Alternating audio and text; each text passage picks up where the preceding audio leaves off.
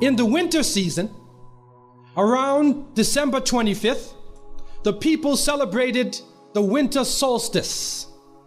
And so the winter solstice would come about somewhere from December 21st and it goes all the way to around January 6th or so. And so the people of the north would celebrate different holidays, have different occasions based upon the winter solstice. I went to Norway and spent some time with the Muslims in Oslo. In the wintertime, there is a period where there is no light. You are literally in darkness 24 hours of the day. And this stretches for a period of time. Now, could you imagine if you're living in Alaska or living in Canada or living in Norway and you don't have central heating and the cold is outside? It's darkness around you. It's a terrible time, and, and every family would probably lose somebody from the cold and disease during that season. And so when the sun starts to come out, the people now are looking at the sun as a life giving force. And so during that time, a number of ceremonies were held in northern countries. In the far north was the Feast of the Twelve Nights, which stretched from December 25th to January 6th. Also in ancient Greece, there was the Bacchanalia, which was held for their god Bacchus, the god of wine and sport and play. The Romans had the Saturnalia for their god Saturn. And so you find during these times that the people held ceremonies in the north, they would burn uh, bonfires because the fire represents the light, the life giving force for those who worship nature. Also in the north, they recognized that there was one tree that, despite the cold, would still remain alive the evergreen tree, the fir tree. And so, in some cases, they would take this fir tree, believing that there was powers of life within the tree, and they would put it in their homes, set it there, and put a light on the top of it. Or they would make mistletoes and put them over their doorways, a type of what we would call ta'wiz or tamima. It is an amulet, hoping that this fir tree, this so called life giving force, would protect them from the danger of the winter. And so their ceremonies developed around this. And this went on for hundreds of years. One of the interesting individuals is Mithra or Mithras. This is a very mysterious character. And when you look at history, you find that this individual was supposed to be the sun god himself, and they had a special sacrament made up of bread and wine, and they would make this drink during this time, and supposedly died for the sins of the people. Sounds familiar, doesn't it?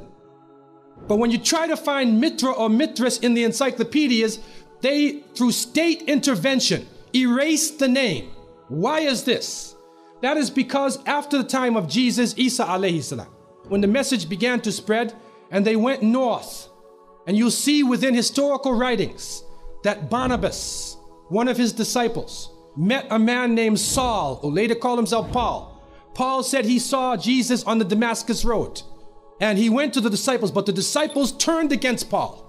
Only Barnabas stayed with him. But when Paul and Barnabas went into Greece, Barnabas left him.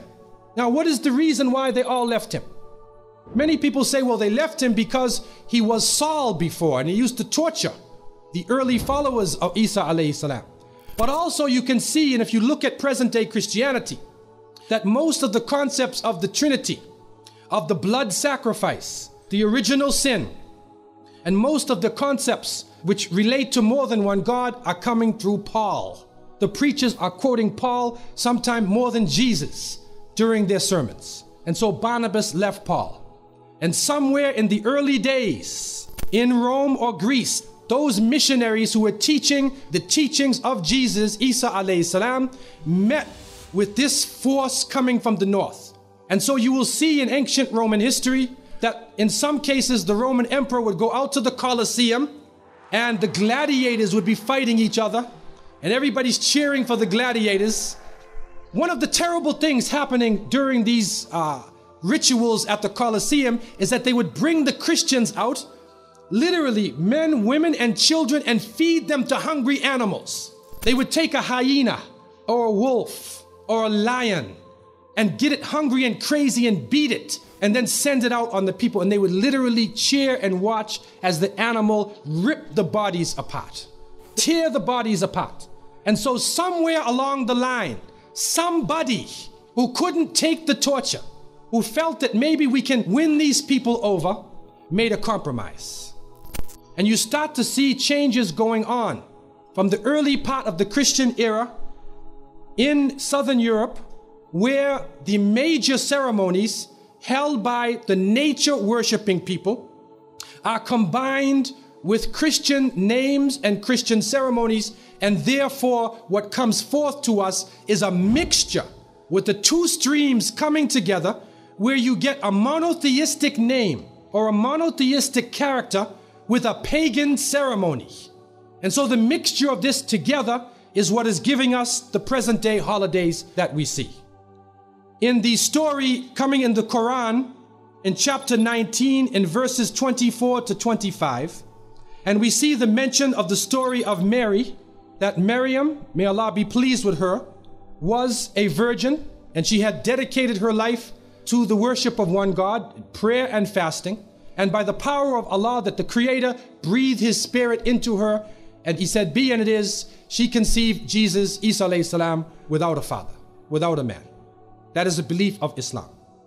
When she felt the pain of the pregnancy, the angel came to her and told her to go outside of the city. She went outside of the city to a remote area, and there she found a, a palm tree and she found water. And it was speaking about a type of rutub or a type of dates. It's at the height of the heat that the dates become ripe. And so it's at that time that she gave birth to Isa alayhi salam. Even in the Christian traditions, they have the belief that the shepherds were tending their flocks outside. And in Palestine, you cannot keep your flocks outside in the wintertime in the evening. You bring them in because it's cool at night. And so it was the warm weather. It was also the time of the taxes in the north. So from different points of view, we understand that Isa alayhi salam was not born during the winter season. He was born in the warm weather. So who was it that was born in the winter season? Who is that character now? Number one, you have to understand this concept of Saturn, the concept of Bacchus. When they are portrayed, they're usually portrayed as a heavy set man with a white beard. And when in the Sistine Chapel, uh, Michelangelo drew his picture, you could see the long flowing beard, and there are actually pictures of this man on a sled being drawn by snakes with wings. Snakes do not normally fly. Sound familiar to you now, doesn't it? He's performing miracles is coming out on December 25th, which is not the birthday of Isa salam, has nothing to do with Christianity, and he is representing riotous fun, drunken reverie. And so what happens on Christmas, the Christmas season, especially in America, people today are not even thinking about Isa salam. They're not even thinking about Jesus. They're looking how they can get drunk on Christmas. What is going on? In the Caribbean and many parts, if they offer you a Christmas pudding or Christmas pie or Christmas drink, watch out. Because it's probably laced with rum or wine. Now, this riotous occasion went so far that the Christian church banned it. And the Church of England actually banned it all the way to 1647. It was prohibited in England to celebrate Christmas because they saw Christmas as being a pagan holiday. We hear about the name of St. Nicholas. According to some historical reports, St. Nicholas was a Christian bishop who lived in the 4th century. He used to spend his time in prayer and fasting, and he loved children. And he spent his time dealing with children. There's another concept, which is even deeper than that, and that is that St. Nicholas himself is actually coming from the ancient writings of Beowulf, which are done in the Scandinavian region. We find the name Nick or Nickel or Nicker. He was known as a demon, the demon of the north. And so in Germany and in many of the northern countries, They would tell their children in the wintertime, don't go outside because if you do, Nickel will come along, he'll capture you, put you in his bag, and take you away. And so they used it as a negative concept. And so the Germans also, they depicted him as a man with red fur coat, and he was the essence of evil. And the poor children are taught that St. Nicholas is going to come down your chimney. Most people don't have chimneys in Miami anyway. But a 350 pound man is going to come down your chimney and bring you presents and keep his clothes white and red and go to all of the homes in the area and put presents in your stockings and put presents under your tree and then fly back out into space. Flies off into the night. And the father, the poor father who sweat and toiled all year to get you the presents, gets no credit for the present given to the child. And many of us were raised thinking, believing in this. And the people say, well, you know, it, it's Christmas. Don't you like to have fun? You want to stop the children from having fun? What kind of people are you? What are you teaching the children? You are using the name of Jesus, using the name of Isa alayhi salam, and you are using a figure who historically is the devil. The devil himself, wal billah. Isa alayhi salam is described as a very humble person. Most of the time he didn't wear shoes, only one or two changes of clothing, eating very simple food, fasting most of the time. So what we are actually seeing is that the Christmas occasion was actually the time of evil. It was the time of the belief in the Saturnalia and the Bacchanalia. And because of this, they shifted the occasion, all of their feelings and their merriment and their evil to New Year's Eve. The Prophet when he spoke about Ar-Ruqya, wa Tama'im, wa Tiwala, he said all of these things are shirk. That if you hang amulets thinking that this ta'weez or this amulet is going to protect you from something, then you are actually giving power to the creation of Allah and taking it away from the Creator. And so the Prophet, peace be upon him, named all of these things, the superstitions. All of these type of things are the other stream which goes away from monotheism, from the belief in one God, and takes you into another religion. When you are wishing Merry Christmas to them, you are agreeing that Jesus Christ, peace be upon him, was born on the 25th of December, and you are agreeing that he is the begotten Son of God, which is shirk. If you don't know what Christmas is celebrated for, like by mistake, if you don't know it is alcohol and you think it is Pepsi and you have it, Allah may forgive you.